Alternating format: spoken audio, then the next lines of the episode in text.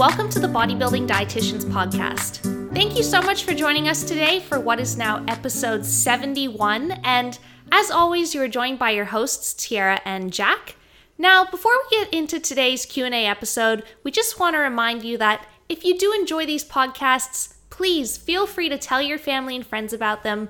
Take a screenshot, post it to your Instagram stories, tag myself, tag Jack, tag the bodybuilding dietitians. And if you are interested in getting in touch with us regarding our coaching services, you can always check out our website at www.thebodybuildingdietitians.com, which you can also find down in the show notes below. So, without further ado, Jack, let's get cracking. Episode 71. What's the first question? Awesome. So the first question is best time to take supplements such as iron tablets before food? Yeah, so this is a really good question. So, when we're thinking about iron, right? Iron is unique in that it comes in two different forms. So, there's non heme iron, which is also known as ferric iron, right? And that's in the Fe3 plus form. And then there's heme iron, which is known as ferrous iron, which is in the Fe2 plus form. And the way I like to remember this is because ferrous iron, right, heme iron, that's the type of iron that our body preferentially absorbs, right, in that Fe2 plus form. And the great way to remember it is from that movie. Do you guys remember from the 80s, you know, that movie Ferris Bueller's Day Off? Did you see that? No, unfortunately not. Jack, it's one of the best movies. Oh my gosh, we've got to watch it. But okay, I'm sure a lot of people here, you guys have seen the movie Ferris Bueller's Day Off, you know, and everyone in that movie, everybody loves Ferris. Uh, so, you know, everyone loves Ferris, everyone loves heme iron. So, Ferris, heme iron, you got it. Anyway, okay, so yeah, there's two forms of iron, but the thing is is that the majority of iron in food is actually in the non-heme form. So it's in that Fe3 plus form. So this is the type of iron that you're going to find in all your green leafy vegetables, in your whole grains, you know, in um, in your spinach, man. Yes, uh, that's why Popeye always drank orange juice. Yes, yes, that's correct. and um, I don't know whether he did or not. well, we'll say he did. Hopefully, he um, enhanced that absorption. But the thing is, is that even people say, you know, uh, red meat is a great source of iron, right? But only around 50% of the iron in red meat is in the heme form, so the more bioavailable form. 50% is actually in the non heme form.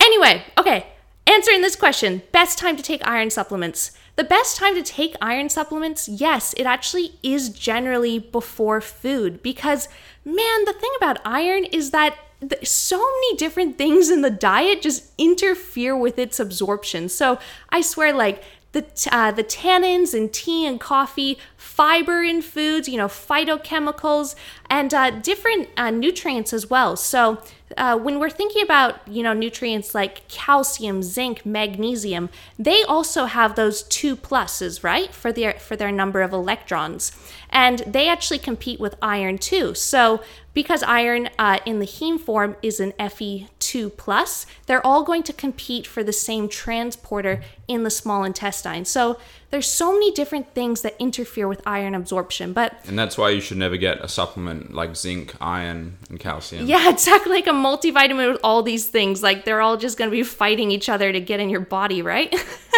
But the thing is, is that so for uh, most iron supplements, the majority of them are going to be in the non heme form, so that ferric iron form.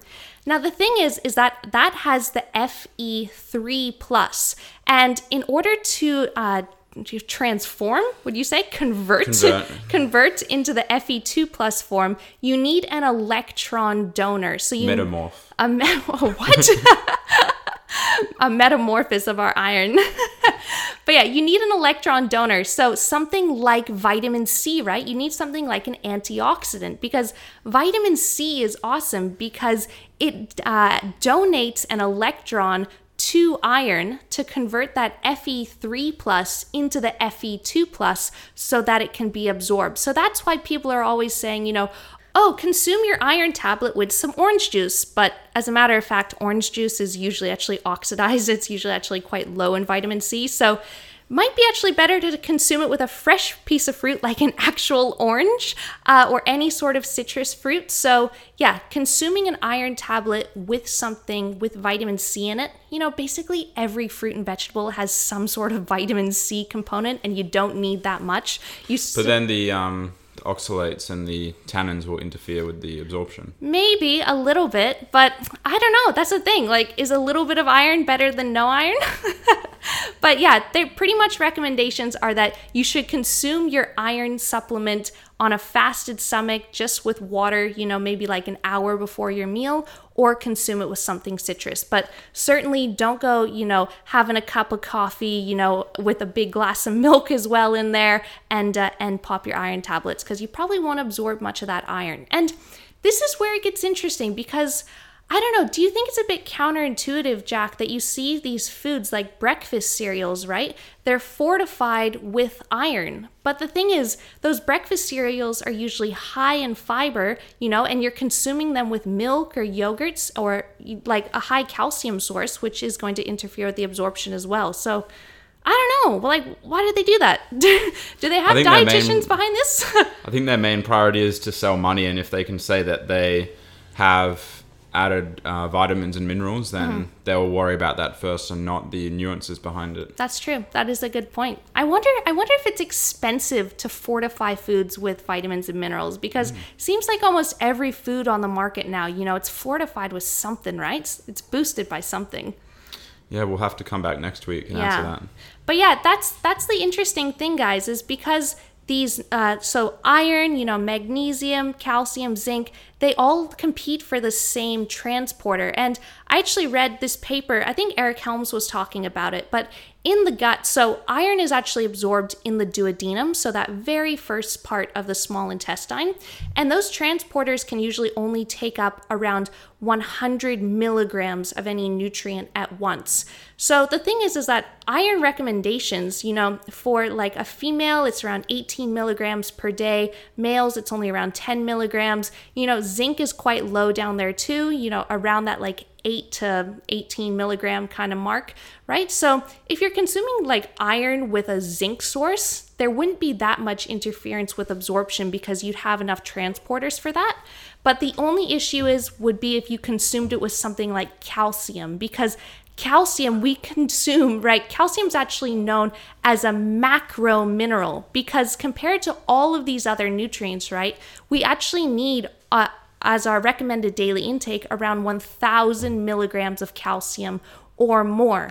So it would be the uh, there would be the most interference with absorption if you consumed your iron with calcium compared to something like iron with zinc. But just something to keep in mind. Anyway, my my brain's a bit scattered now in like my biochem and nutrient textbooks, so I think that we should go to another question, Jack. yeah, that's your monologue for the episode. Are you sure it's the only one? so this next question says thoughts slash advice for competitors still going ahead for prep with season B. Damn, what a relevant question. So what what are your thoughts? So I think the important thing here is try not to focus on too much of whether it's going to happen or not. Obviously, that's probably the most important point, but you really just need to go with one or the other and not do a half assed prep. So either choose to compete and risk not being able to if it's cancelled, or don't compete. So there's really only two options, and kind of just delving into the nuances of whether or not it's going to happen might just it would make you stressed out anxious and it's just not going to be useful for you. So the optimal goal is still to make it the best experience possible for you and even if it doesn't happen like you've still done the prep which is the majority of the journey and you can do photo shoots or uh, but yeah, you just need to make a decision. Yeah, I couldn't agree more. Oh my gosh, you know, if you're committing to a comp prep, you're committed, okay? You got to give it 100%. So, boy, that's uh I think that's pretty much the answer. You know, if you're in prep, you're prepping. You know, you you got to do this and you got to give it everything. And you know, with the way things are going, the way things are looking up, there probably is going to be a season B, even if they have to push it back. You know, I listened to a podcast with the uh, ICN president of Australia, and he's also the ICN president down in Victoria. You know, and he loves this. You know, he lives and breathes this, and he he just wants to provide a stage for the athletes this year because season A got canceled. So you know, he's committed to if he needs to push back the shows to October, November, heck, he said even December. You know, if he can provide a stage opportunity for the athletes this year, he will go to those links. So Don't base it off that though. I Yeah. would. I, you no one always, knows what's going to happen. Well, you can always message these people directly. So Yeah. don't don't ask us. Message Jason or message the um, your relevant state Yeah. representative. Yeah, but we are very grateful to live here in Australia, you know, and things are certainly looking up. But uh, man, if you're in prep, you're in prep. So best of luck and give it everything. Cool. So we'll move on to the next question. This one says, "Is it bad to have too much starchy vegetables, even if you're still hitting macros and fiber?" Hmm. So this is an interesting question, and I'd imagine it's from someone with, with a meal plan, and perhaps they're just eating like a lot of potatoes, sweet potato, pumpkin, and maybe they're not getting much of their like green vegetables and other Or like maybe they just Maybe- like starchy vegetables. Maybe they just eat a lot of starchy veg. Yeah. Well, to be honest, uh, like there's no issue with eating those foods whatsoever. And I think the important thing to remember is that what makes a good, wholesome, nutritious diet is not about what you exclude necessarily, it's about what you're including, you know? So, it's not necessarily bad if you're eating a lot of these starchy vegetables, but you just don't want it to get to the point where you're eating so much starchy veg that you are excluding other nutritious food sources, right? Actually, you you might turn orange though from having too much. That is true. Sweet potato. Too much sweet potato, pumpkin, carrots, yeah, yeah, all that beta carotene. it's happened to me before, man. I went through a phase where I was eating like a, a kilogram of pumpkin every single day. And man, like my fingers started to turn like yellowy orange. And people asked me, like, whoa, Tara, what's up with your fingers? And I'm like, oh my God. I am turning into a pumpkin. So it's not dangerous at all, but like just when you have an overload of beta carotene, which is the inactive form of vitamin A, you do store that in the skin. So beware, you know. They do do it in France, you know, in the summer. People drink a lot of carrot juice and stuff so that they uh, have that orangey tinge to their skin, which is very beautiful. But uh sorry, Jack, what was the question? So yeah, basically what we're trying to say is that it, there's nothing wrong with consuming a lot of starchy veg. Uh, what is important though is ensuring you're getting variety still. So if, if you're having just potato and sweet potato as your only source of carbohydrates, then you need and vegetables because technically they're both. You'd need to also factor in a variety of other vegetables, a variety of other car- carbohydrate sources as well to get a variety of nutrients, a variety of different fibers as well. So Yeah, yeah, absolutely. So getting some more whole grains in there, getting some more fruit in there, you know, non-starchy veg, some more salad vegetables. Yeah, just so that you're you're covering all of your nutrient bases and you don't want to get to a point where, you know, you're like you're at your calorie and your carbohydrate limits, right? And you're like, "Oh man, but I don't want to cut back on the potatoes, so like I just can't eat any of this other stuff." Like Ooh, that's a bit of an extreme circumstance, but like sometimes you do got to make sacrifices and just let other little things fit in. But yeah, overall, they're still very, very nutritious foods, and I love them. Jack loves them, and uh, I bet you definitely love them too. okay, Jack, so another question. So this one says, How to decrease steps and cardio without changing your diet? How do you do it? So, for most people, you're going to have to change the diet because the, the two go hand in hand. So, um, if you change energy output, then energy intake is going to have to change as well. So, each way.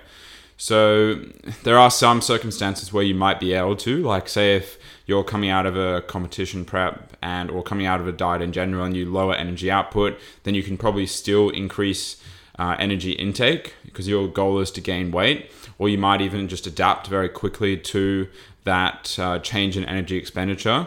And yeah, probably the only other scenario is there will be those people who can adapt to it, where you'll decrease their energy expenditure, and if your if your goal is still weight loss, sorry, weight gain, or even energy maintenance, then they'll still be able to um, just adapt to it. And, and of course, if you decrease it by 10,000 steps, then that's very different to decreasing it by like two to 3,000. Yeah, I think the main thing is here is like, what's your goal? What are you trying to do with your body composition? Because obviously, you don't have to change your diet and you can change your steps and you can change your cardio, right? If you want to gain weight or if you've been in a, you know, that amount of steps and food, right? And cardio that's had you in a deficit, taking those away, that's going to have you at maintenance. So it's really like, hey, what you want to do here with your body kind of thing. But Well, it also sounds like you might be a bit concerned about uh, the thought of sacrificing food, and then uh, therefore you might need to sort of play around with the, your goal. And if anything, doing the extra activity, extra cardio, extra steps might even be making you hungrier. So if you take it out and lower your food, you might be less hungry. So it all depends on the individual. So Heck, and guess what? You can always train a little bit harder too. So you could always increase training volume or, uh, you know, get stronger as well. Build some more muscle over time. Obviously, that's going to help you, you know, burn a little bit more calories. But A small amount, a not very, much a very small amount, like a Dorito chip, right? Still counts. Um, but when we say, you know, some people are able to adapt, so they're able to, you know, decrease their steps, decrease their cardio, stay on the same amount of food. The reason why they are burning more calories and their metabolic rate is elevated is because they're doing other little things that aren't necessarily being counted by steps, right? So they're fidgeting more, they're talking with their hands, you know, they've got more expression, like their respiratory rate is up, uh, you know, like their heartbeat is faster, all of these different things, just metabolic rate increases. A really interesting thing that I noticed when I came out of my comp prep was how much quicker my wounds, my little scratches that I always get on my legs, you know, or like I bump into something and I bruise. When I was in the depths of comp prep, man, if I got a scratch on my leg, I'm like, frick, that's gonna be there for like four to six weeks because I feel like my metabolic rate had decreased quite a bit. So, like, that just wasn't a priority to really just like, you know, cell healing. But once I entered, you know, into a caloric surplus, started gaining some weight, entered my post comp recovery period, I still get scratches and bruises on my arms because, like, hell, man, I'm, I'm pretty clumsy. but they heal in like a week, which is so cool. I'll like go up to Jack and I'll be like, look, it's getting better. You know, like, look, it's hardly there anymore. It's only been a few days. So, anyway, that's pretty cool. So, you know, like cell turnover, these sorts of things involved in metabolic rate, they increase too. So, it's not all just step count necessarily for energy output. Yeah, and I have experienced this with a one client in particular who obviously I won't say his name, but basically we did a mini cut. He lost about 10 to 12 kilos or even more.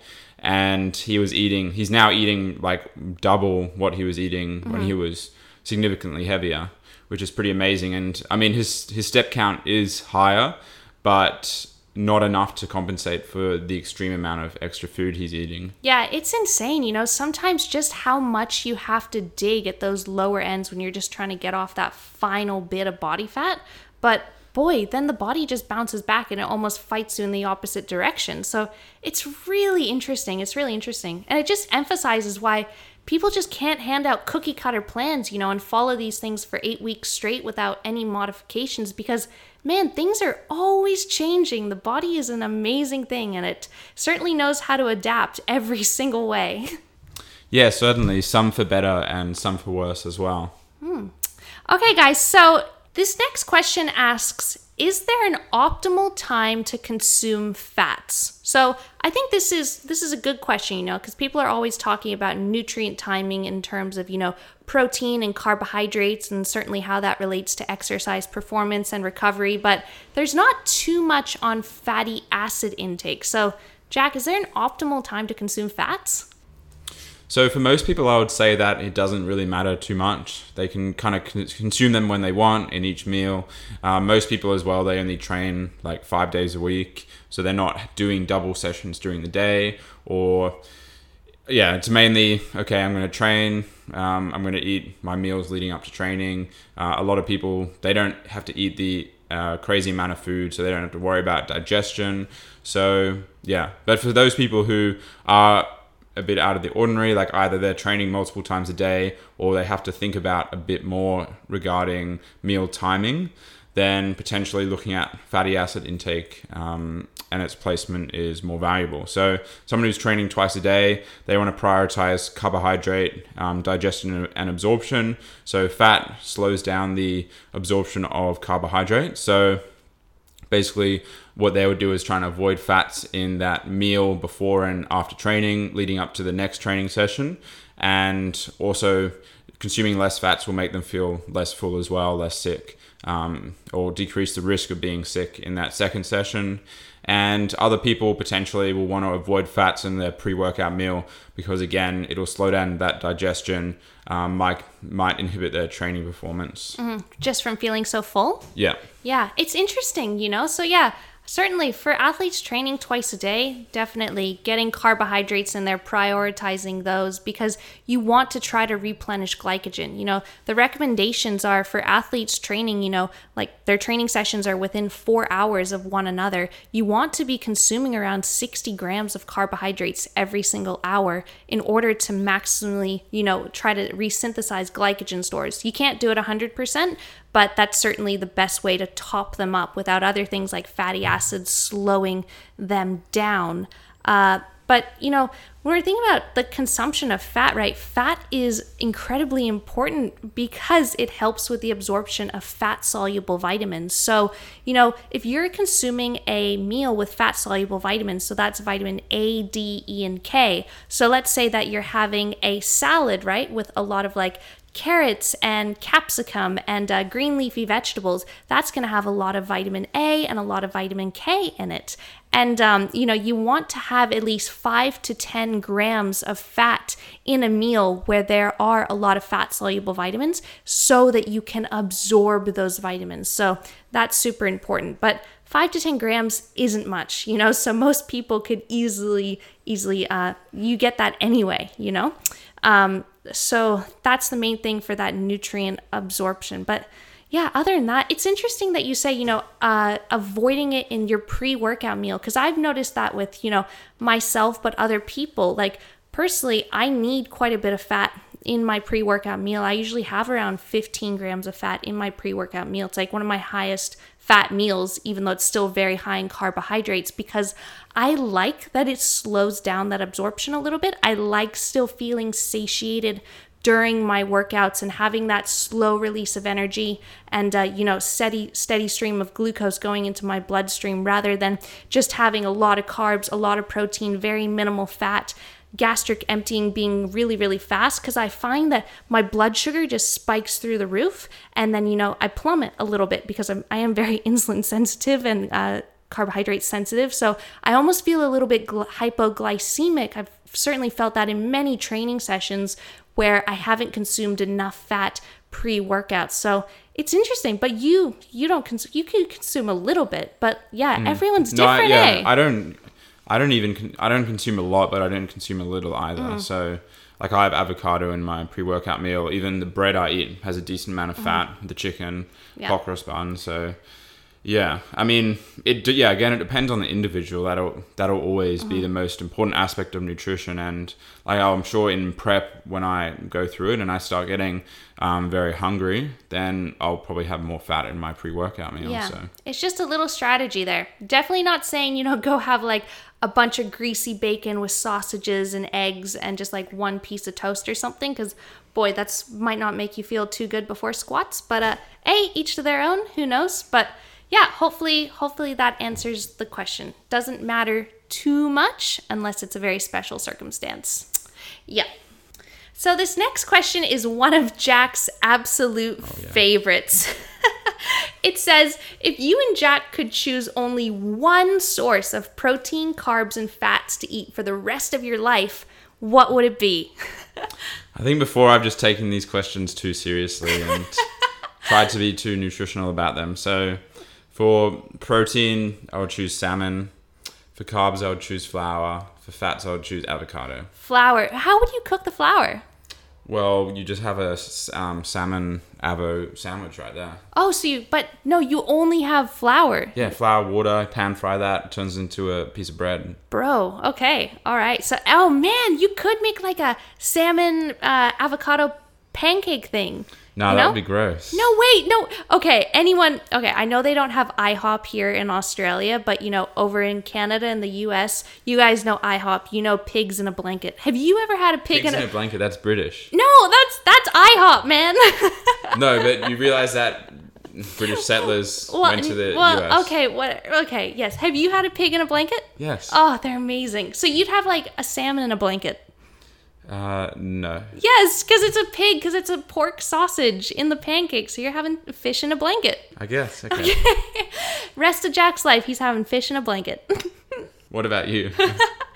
um, mine would be my protein source would be the same. I'd have salmon, but I'd get my grandma to like smoke the salmon for me in her smoker. So I'd have smoked But salmon. you could have smoked or non-smoked because it's the same protein source. I know. No. Oh, is are we bending the rules here? It's not bending. You could say chicken and have chicken thigh, chicken breast, chicken okay. skin. Okay, so we're gonna have salmon, and we have an optional smoker. um, and then I would definitely have oats because you can just cook them with water, and they taste so sweet and they're so scrumptious. And then, man, a fat source, I'd probably have like some really salty pistachio nuts. You know, like, don't you love cracking open pistachio nuts mm. as long as they've got salt on them? I went to a on a holiday to New Zealand and I ate a bag of pistachios and got sick. And then ever since then, I don't like them. Dude, like, well, how did you get sick? Oh my gosh. I was eating them in a car ride. oh, I love them. I didn't get sick. I just like you got to that point where you're like, I never want a pistachio nut Wow, again. you must have eaten a lot of nuts. I've never gotten to that point. I've devoured a bag of pistachio nuts before when I was like a little kid, you know? Um, oh, they are so, they are addictive. Oh my gosh. There's a, probably a reason why they make salted and unsalted nuts because the salted ones, you're just like, okay, gotta restrain myself a little bit because these are so damn good. um, but yeah, that's the rest of our life. Yes. Yes. Let's hope that we're nourished. There there are no vegetables there, but oh well. okay, so this next question says, would you adapt your macros and calories every week based on your calorie expenditure? Yes, the short answer is yes. And basically, you be fueling yourself for the work that you do, and it depends on your goal. So, probably if it were in a deficit, then if you uh, had a day where you did an extra bit of exercise or walking, then we'll probably just leave it. Um, and we do this with our clients. But if if a client comes to us and say, okay, I'm changing jobs, uh, instead of working behind a desk, I'm going to be working on my feet, then obviously there needs to be a increase in energy to compensate for that. Yeah, exactly. It really does come down to just fuel for the work required, you know? But at the same time, if you do generally want the most consistent data, eh, you know, in general, I would try to keep most days, you know, similar energy output, similar energy input. And if you know that there's certain days where that's going to change, so for example, you know, some of my clients, they might have a training session and then they have they play like one or two sports during the same day. I'm like, "Okay, we're increasing your carbohydrates on that day because we're either trying to maintain weight or we're trying to gain some weight." And if you're expending a whole bunch more energy, we need to account for that. So, you know, planning ahead and knowing these things, especially as a coach or just looking after yourself, you know, if you know that if you know that you're expending a bunch more energy and it's not in your best interest to necessarily lose weight or you're trying to gain weight or you're trying to maintain your weight, yeah, just, you know, account for that. So Jack, you do this, right? Yeah, so I if I know that I've done a bunch of extra energy, so if we let's say go to walk the dogs at uh, Nudgee Dog Beach, then I'll say, wow, okay, um, I've done a bunch of extra exercise. Let's increase my carbs today so I don't lose weight. And it, it wouldn't really make sense if you, okay, I've done an extra 20,000 steps today than usual. I'm going to go to bed hungry. Like that doesn't really compute. Um, it kind of just makes sense to compensate for the extra uh, energy expenditure that you've done. Yeah, absolutely. So, yeah, Because it'll impact your recovery as well, not just uh, decrease your body weight. Yeah, that's a really good point. And what would you say, you know, for someone who is in a deficit and they generally are keeping, you know, energy input, energy output consistent, but then they do have a day that, you know, they don't just go for an extra walk. Like, let's say they went for a hike and, yeah, they did 20,000 extra steps or 30,000 extra steps. You know, wh- how would you account for that on the fly? So yeah, it's a tough question, and it would yeah depend on potentially like how how far ahead or behind they are in mm-hmm. weight loss. Like if everything was going on track, then I would probably just give them extra food. Mm-hmm. But that's not always the way coaching works, where um, you you give them like that sort of answer straight away. Yeah. So like say I'm, I'm I mean our coaching is unique in terms that we usually respond to people like mm-hmm. people can message us whenever they want but if you're doing like a month plan with your coach and you have the same macros every day then it's a bit more difficult to make that decision yourself Yeah, most certainly. It is really tough. But and the thing is is that what I've noticed is that, you know, if you ask the person on the day, you're like, "Okay, you know, you expended a whole bunch more energy. You know, how are you feeling? Are you feeling hungry?" We have to remember that generally exercise is actually an appetite suppressant. So, in that acute moment, you actually might not feel that hungry, you know, because you've just done a lot of exercise and if you still have like a meal left for that day, you're like, eh, you know, like mentally, I could probably just eat that meal and probably be fine. Like, usually it's the days after where, like, you do less, like, your normal amount of energy expenditure, but it almost like hits you, right? Like, it's like, it's like an after, after effect. And you're like, I find that whoa, I'm really hungry. yeah the morning the morning after i'm like i can tell when i'm lighter or Mm-hmm. i'm leaner because i'm usually instead of not looking forward to breakfast i'll be tolerating breakfast Yes. oh, what what a sight that is. Jack's actually smiling while he's eating his oats. Like, ooh, these are actually kind of nice. anymore, They're half oats, half oats, half cereal. Whatever they are, they uh, they they taste good. Well, well, I'm sure they taste good. I actually haven't tasted them. um, okay, so moving on. This next question says, "What are two of your pet peeves?" Jack, do you have any pet peeves? yeah i have a couple Uh, just a couple? well, I guess he did ask for two, so hit the floor. So no, I'm, honestly, I don't really have that many pet peeves. I would say Tyarra has more than me. But What? No, we are just total zen, men. You know, we we we we're never pissed off at anything on this planet. We're just calm and cool. so the first one would be Jokes. No, I would say we're pretty calm and cool. Yeah, we're pretty calm and cool, but I'm sure we can list two pet peeves. So the first one would be uh, this is actually a new pet peeve, but um, there's this one dog that walks past our house in the morning, and because our house is open on two sides, like the dogs can like run along two sides of the fence, and it's a see-through fence, so they just bark. And there, there's the dog always walk, walks past at like six fifteen, um, and it's that period where I'm like awake. I can get awake very easily and not fall back to sleep. Um, yeah, and it always wakes me up fairly religiously every morning. So that's one of them first world problems. And What you got to do is block the street and just make them take the other the other road. and the second one is just when Tyarra touches me with cold hands, which is getting What? worse now that it's winter. So What's it? Do, you, do I have to put on like gloves to hug you? yeah, What? Okay, guys, going to get the mittens. I'm sorry. I thought that you'd like it because Jack's always saying like, "Oh man, I'm so hot," you know, because he's he's a. It means there's a large he's- gradient he's of hot burning to up. cold, though. Yeah, well, I'm like, you know, when he's really warm and I'm really cold, I'm like, "Ooh, you're really warm," and he's like, "Frick, you're freezing." oh, sorry. I'll get the mittens. what about you? Ooh, pet peeves. Okay. Um, one of mine, okay, would be when you're in a nice, clean kitchen, right? And there is Any a kitchen? Any kitchen, man, any clean kitchen in the world, and there's like a clean tea towel just hanging up on its rack, doing its thing. You know, someone washes their hands and then they dry their hands on the tea towel and then they wad it up into a ball and then they just chuck it on the counter and leave. And I'm like, what the?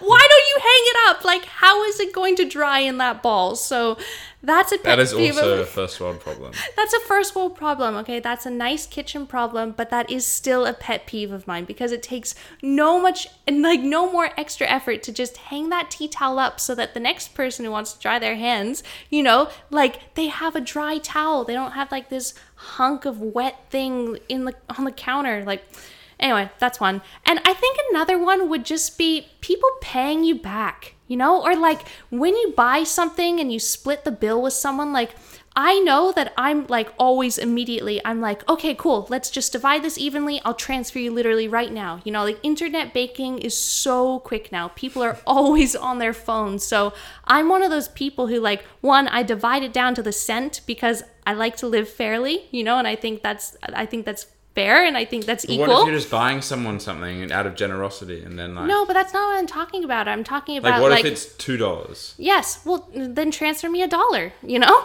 But, like, it doesn't matter about how much or how little, you know? What if you just went equal. to 7-Eleven for a slow pin? You just oh I'll I'll just pay for this and like you Well, still, no, there's a difference between someone offering, but so, then. so that means you wouldn't offer to ever pay for something if you're that nitpicky about. No, that's not what I'm saying. I'm saying that if there's an agreement, you guys like, let's say that two people, you know, uh, they split, they were driving down the Gold Coast and they split a gas bill, right? So one person has to swipe their card. The other person should look at how much the gas costs, you know, divide it by two and transfer them right away, right? That's only fair. That's a very courteous thing to do.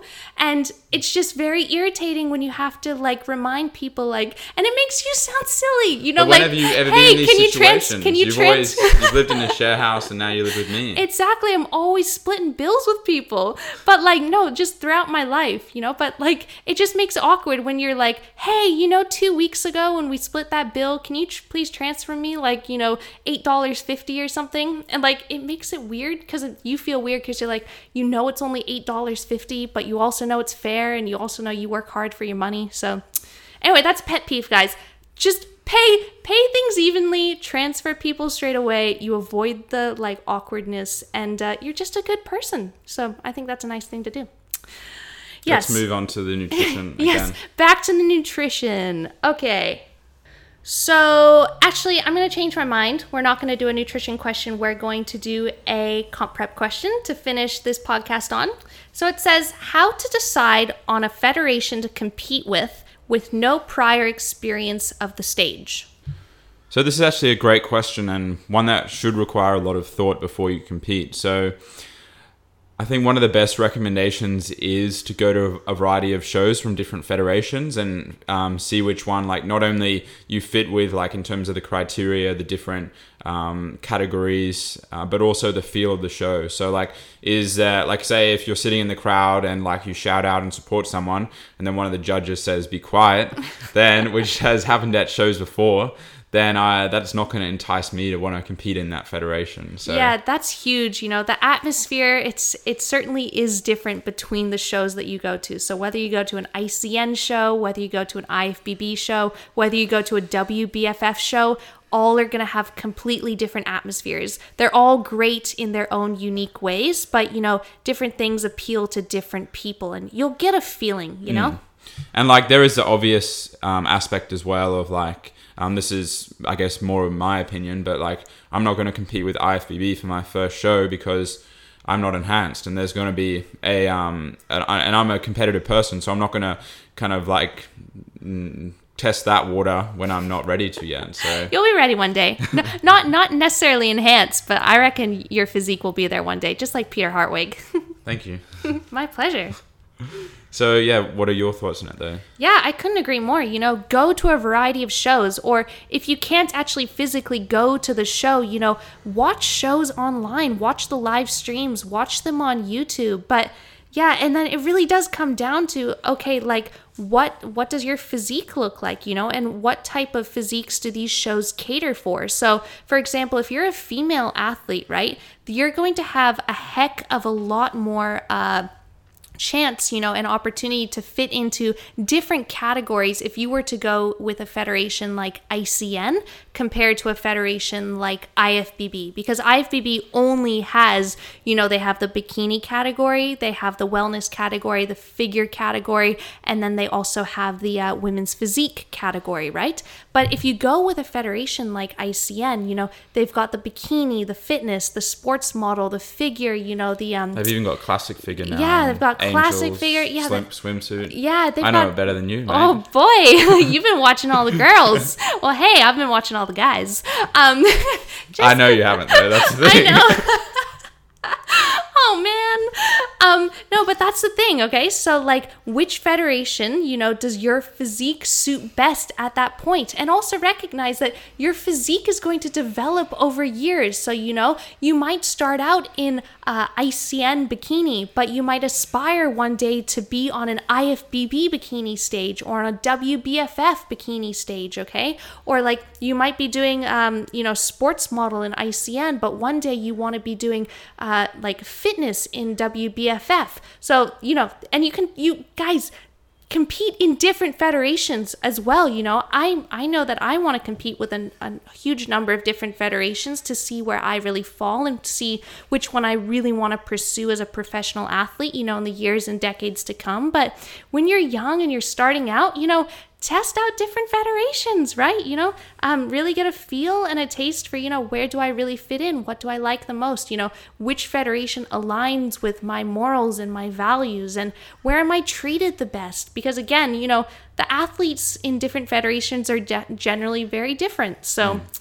yeah, there, there are a lot of things to consider. But, you know, you're only going to, you know, really know once you have that personal experience.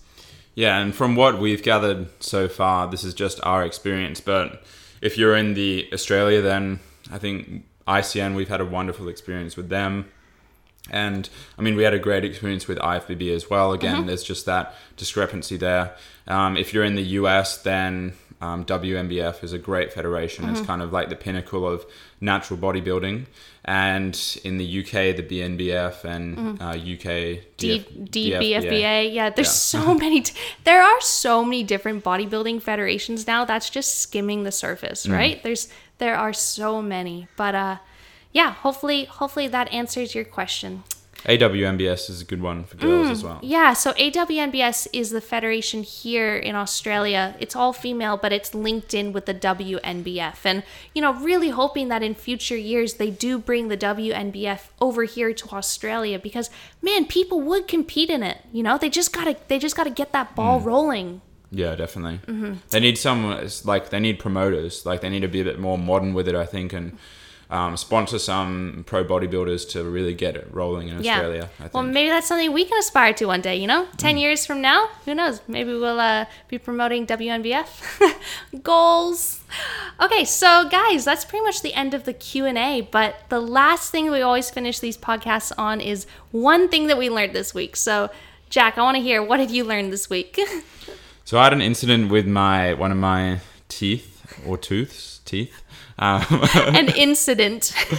so I'm going to talk more about it on our um, road to 2021, uh, maybe to incite people to listen to that a bit more. But uh, basically, I learned that uh, dentists can do wonderful things very quickly. So mm. yeah, they basically fixed me up and sent me out. Could eat and drink straight away. So that was nice. So to hear what I'm talking about, head to our to our other episode, which we'll be releasing later this week.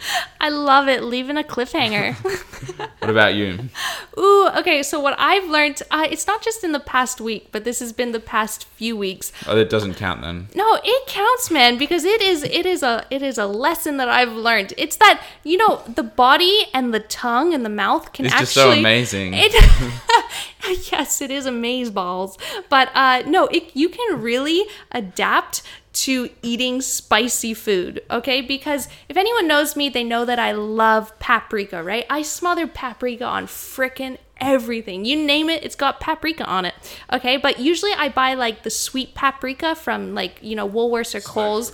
Yeah, sweet or smoked. Yeah, like the Hoyt's version. And you know, that stuff, it ain't spicy. It's just, it's really nice, right? But at my uh, local fruit and veg mart, uh, they had this huge like basket full of sweet paprikas on sale and they had these big tubs and they're only two dollars each. And i got so excited i bought like six um, and i was like sweet you know paprika. Not sweet though. Ain't sweet yo. Um came home you know i made I, I i made a stir fry right and i'd put the normal amount of paprika i'd usually put on which is like probably tablespoons. I put a lot of paprika on this stuff. Go to eat it, and like my mouth just started watering, and like my nose started running, and my eyes got really, really wet. And like I was like doing those really like shallow breaths and you like put your tongue outside your mouth and I'm like, Jack Jack, I don't think that this is paprika. I think this is chili powder.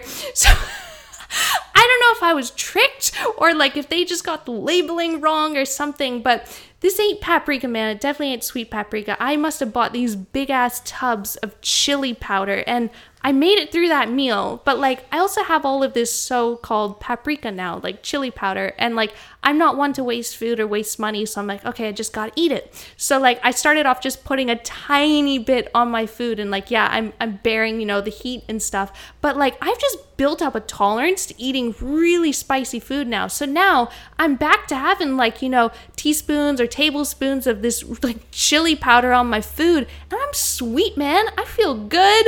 I'm adding like more chili flakes like to my stir fries and stuff. It's really good. And um, chilies are awesome. You know, my mouth no longer like waters a lot and it's not like Tune in later this week to hear more about Tyarra's adventures with chili powder. yes tune, tune in. But yeah uh, man that that was an experience. But i i you know chilies are awesome you know and there's actually some literature coming out to show that their benefits with exercise because basically it makes you more resistant to pain. It like helps to develop really your help- your pain you sensors a in your lot, yeah. body. Yeah so like i'm like now when i bump into things and get bruises and cuts i'm like eh, no big deal you know it doesn't hurt as much anymore. Or like jack can poke me a little bit harder and i don't squeal as much so yeah Hmm. dude chilies okay guys so that is the end of our 71st 71th 71 episode how do you say that 71st. 71st. It is the first of the 70s. Yes, episode. Thank you very much for tuning in. If you enjoyed it, please remember to take a screenshot, post it to your Instagram stories, tag Jack, tag the bodybuilding di- dietitians, tag myself, and uh, we'll catch you next week.